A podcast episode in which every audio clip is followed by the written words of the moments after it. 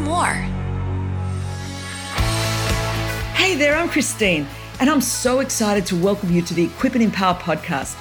Now, my prayer is that our time together each week encourages you, awakens you to the purposes of God in your life, and activates you to follow Jesus wholeheartedly as you live on mission for Him.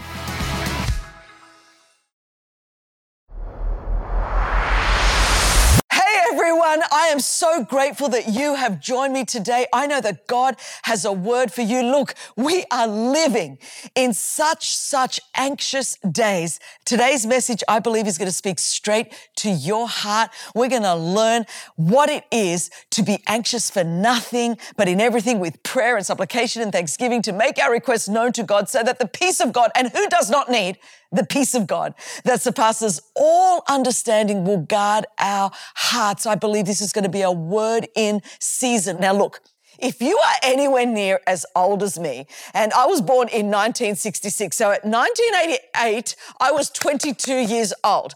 And when I was 22 in Sydney, Australia, one of the biggest songs that was happening was written by Bobby McFerrin. You might remember it. it. He won the Grammy Award for the Song of the Year, and it was called Don't Worry, Be Happy. And I bet you're singing this. And, and I wish that I was able to sing this right now, but I don't have that ministry gift of singing, so I won't do that. But I remember everybody was singing this song everywhere we went, every restaurant, out on the streets, in cars. We were playing Don't Worry, Be Happy. And you know, the fact was, it didn't really even matter if you liked like unaccompanied reggae or not. The song was so catchy. You, you couldn't help but find yourself singing it. And you know, the lyrics to it, well, you know, what I remember, I wish I could sing this for you, but it's like, here's a little song I wrote. You might want to sing it note for note. Don't worry. Are you clicking your fingers at home right there? Be happy. In every life, we have some trouble. When you worry, you make it double. Don't worry. Be happy. And it says, don't worry. Be happy now. It goes on to say, ain't got no place to lay your head. Somebody came and took your bed. Don't worry. Be happy. The landlord says your rent is late. He may have to litigate don't worry, be happy. You really wouldn't be happy if that was happening. He goes on, ain't got no cash, ain't got no style, ain't got no gal to make you smile, but don't worry, be happy because when you worry, your face will frown and that will bring everybody down. So don't worry, be happy. And then it keeps going. Don't worry, be happy. Now there is the song I wrote. I hope you learned it note for note. Like good little children, don't worry, be happy. Listen to what I say. In your life, expect some trouble. When you worry, you make it double. Don't worry, be happy. Okay, that was a blast from the past. The truth is, though, no doubt about it, as fun as that song sounds, um, you know what? It, it was nothing but pure escapism.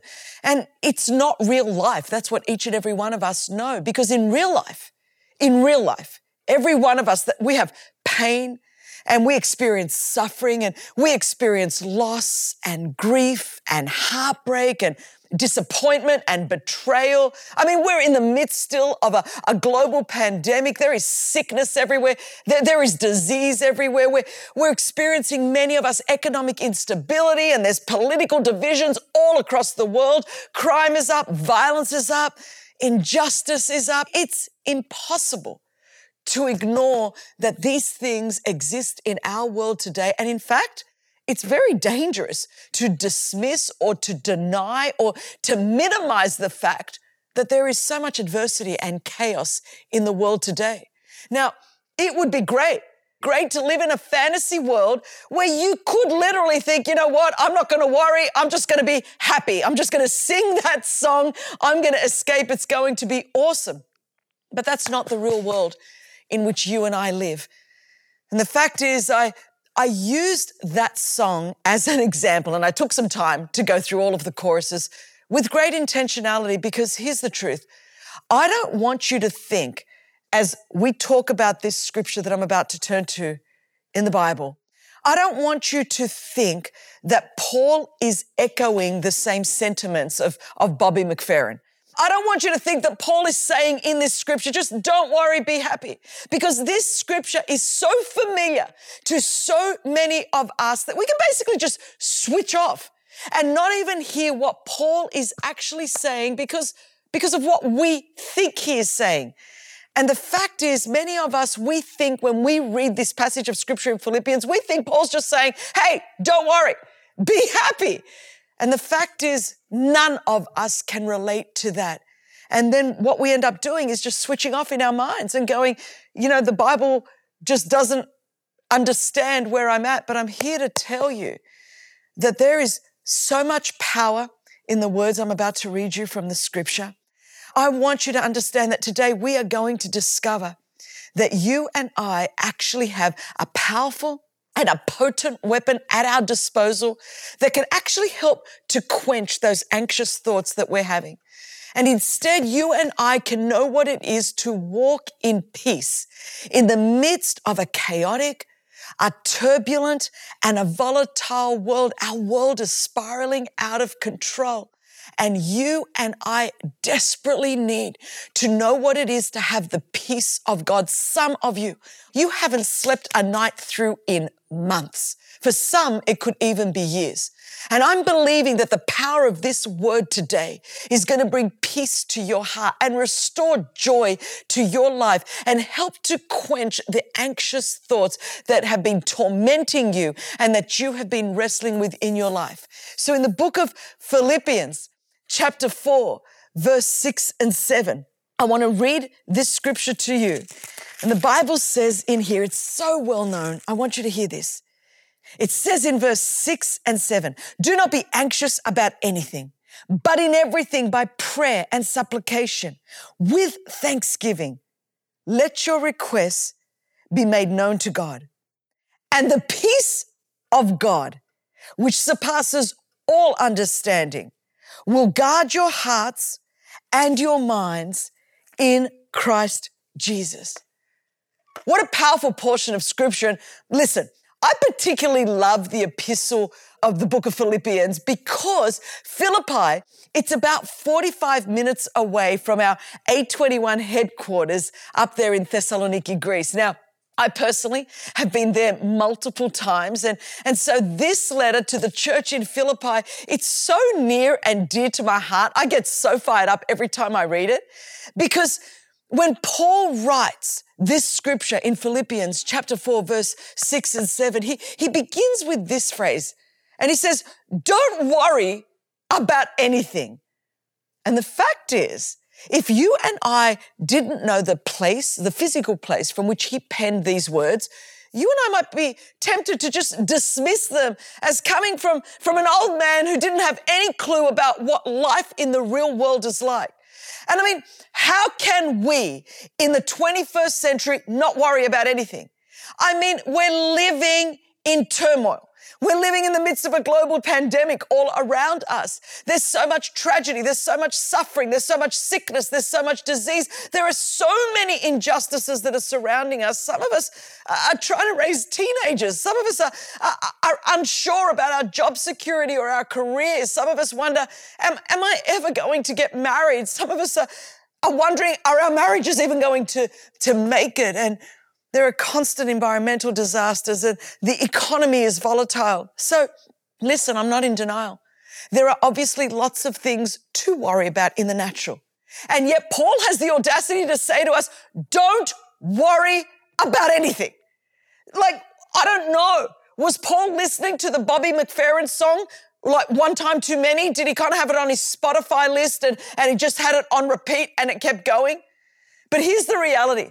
Paul, when he was penning these words in the book of Philippians, he was actually in prison. He wrote this epistle to his beloved church in Philippi, but he wrote it from prison. You know, there's some debate among scholars about where this epistle was penned, but, but most seem to agree that Paul was in a Roman prison when he wrote this letter. And along with the letter to the Ephesians and the Colossians and the letter to Philemon, this is considered to be one of what is known the, the prison epistles. I mean, imagine having to write epistles while in chains for the sake of the gospel of the Lord Jesus Christ. So not only was the apostle Paul in prison when he wrote this, but he had already experienced, you might remember, he'd experienced beatings and shipwrecks and hunger and he had been chased from towns and he had had multiple imprisonments over the course of his life. And yet somehow, in the midst of all of this, the apostle Paul was able to maintain his joy and his peace and his passion for the spreading of the gospel of the Lord Jesus Christ throughout the world. So I've got to tell you up front, personally, I am prepared to listen to somebody who tells me not to worry when they themselves are facing struggles and challenges. I couldn't even fathom what it must have been like for Paul. It, it, would be difficult to take Paul's words seriously if, like, Paul had been sitting in a villa in Santorini, watching the sunset over the volcano, if he had no cares or no responsibilities or no trials or challenges. But the fact is, Paul was in a prison cell. He knew what it was like to suffer. And at the time that he wrote this letter to the Philippian church, the truth is he did not even know if he was going to be released from prison or whether he was going to be executed. So he was obviously under a great deal of stress. Do you get this? Obviously, he would have been feeling the feelings of anxiety in the natural going, I don't know. Am I going to be executed? Am I going to be released? He's in the middle of a prison. He's got the concerns of the church all bearing down on him. And in the midst of that, he exhorts the Philippians to not worry about anything. I, love the ESV rendering of this. It says, be anxious for nothing. Nothing. So as you can tell from my accent, I grew up in Australia, in Sydney, Australia. And I've got to tell you, one, one of the most famous sort of slang terms in Australia is we have this phrase. I grew up saying it. All of my friends said it. We would say, no worries, mate. Now, if you ever saw the movie Crocodile Dundee, then you would have heard Mike Dundee, the character that was played by Paul Hogan in the movie, say the phrase constantly, no worries, mate. He, he just kept saying, no worries, mate. And basically that phrase, I love it. I love it about our, us Aussies. It, it basically means, do not worry about that. And it reflects this sort of carefree and laid back attitude of Australians to most things. So I want you to know that I grew up in Australia. There was this like, no worries, mate attitude. But I also grew up in a Greek family in Australia. And listen, you couldn't get two more polar opposites when it comes to anxiety and worry than the Australian sort of no worries, mate, and the Greek kind of living to worry.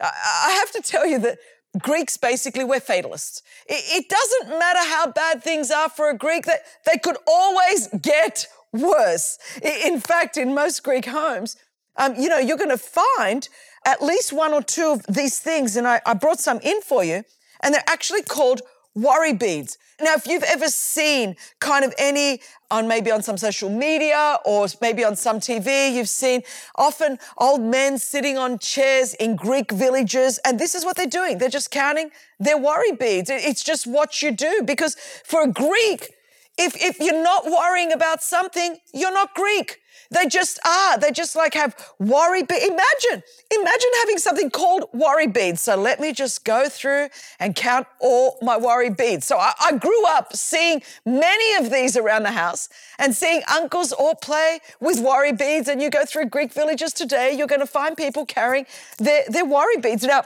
my Greek mother, she would worry about everything. Uh, she was always obsessed, my mum. I loved her dearly. But she would always worry that, Christine, you're going to catch a cold. She would always say to me, You need to take a jacket. Listen, I could have been in 100 degree weather going into Arizona during the middle of summer, and my mother would be, Take a jacket because, because you never know. You never know the weather might change, Christine, and you'll be cold. She, she was uh, worried that I was never going to get married because, you know, I wasn't dating anyone seriously at 16. It's like, Hurry up, Christine hurry up, there'll be no boys left if you don't find someone. You know, my mum would worry that maybe we might smash the, the special, special glasses that she had. She had received them in her wedding and they were very, very special, beautiful glasses, you know, to hold great, great drinks, but nobody could touch them because those glasses were in the special cabinet under lock and key. And they were there because we were waiting for the special people to come. And none of us could touch those glasses because we might break them. And so we weren't allowed, you know, don't, don't touch them because you might break them. Now, the fact is, My mother passed away and we had never, ever actually used the special glasses that she got at her wedding, which was over five decades before, because apparently the special people never came.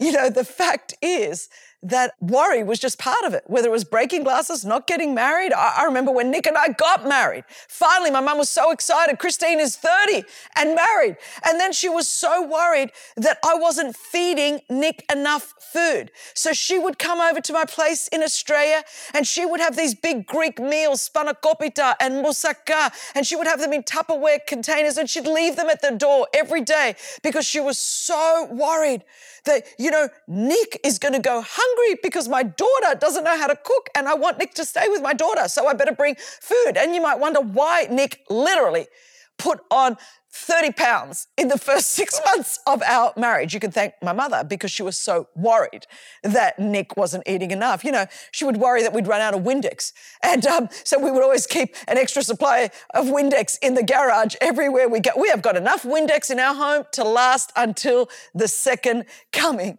So the deal is, you know, don't go on roller coasters. I'm just telling you the kind of things people worry about because, you know, Christine, if you go on a roller coaster, it might derail. If you go out late, don't go out late because your car, your car might break down and, and then you're going to get mugged. And, you know, if, if she would call the police if, if I, she couldn't get me on the phone for like 24 hours. So as you can see, I'm being a little bit tongue in cheek, but as you can see, what worry was woven into the very fabric of our home. Maybe worry is woven into the fabric of your home. We, we might not all have a Greek mother, but the fact is that you and I, we have 24 7 access to everybody else's worries through our smartphones every day. The, the media fills our heads with things to worry about consistently. Our peers and our associates, our friends or our colleagues, they're, they're always sharing the latest thing that we should be worried about. Look, we didn't know about the thing five minutes before, but now it's on our phone or someone's told us, and we're worrying about things that we should not have even known about.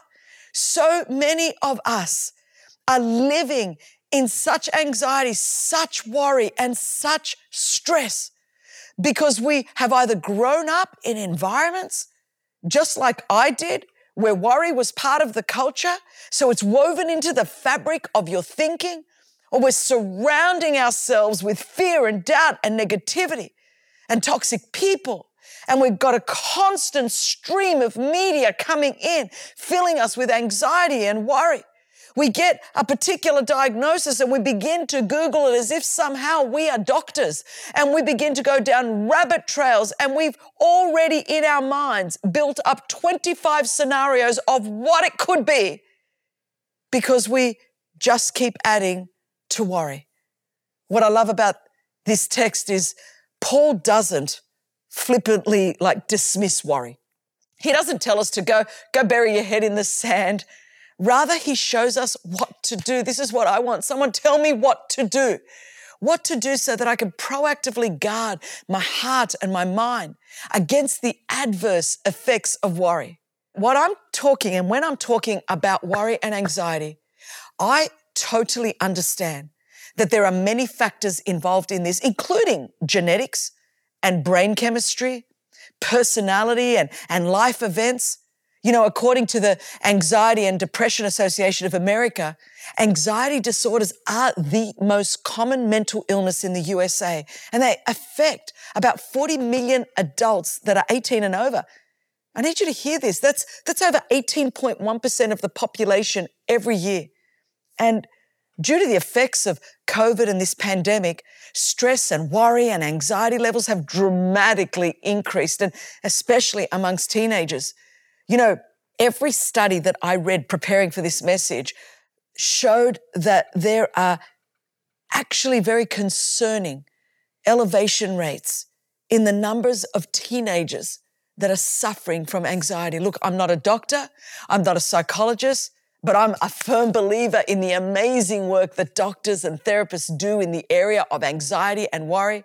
And I want to affirm and encourage the importance of getting professional help if that's what you need. So I believe that we need to have a holistic approach when we're addressing worry and anxiety. And, and I don't want to reduce it to a simplistic formula that doesn't take the whole person and our lived experience into consideration. So having said that, I specifically am going to be talking about this issue from a spiritual perspective. And I hope to inspire every single one of us to apply the practices that Paul outlines in this text so that we can walk in the peace that our God has available for us. Listen, I want you to know that it is the will of God and the purpose of God that you walk in the peace of God. And if you and I commit to be anxious for nothing, but in everything with thanksgiving and prayer and supplication, make our requests known to God, then I believe that the peace of God that surpasses all understanding shall guard your heart and mind in Jesus' name. Hey, thanks for listening. We really hope today's message has encouraged you. If you haven't already, be sure to subscribe to the podcast so you never miss an episode. For links and more, you can go to christinecaine.com. We'll see you next time.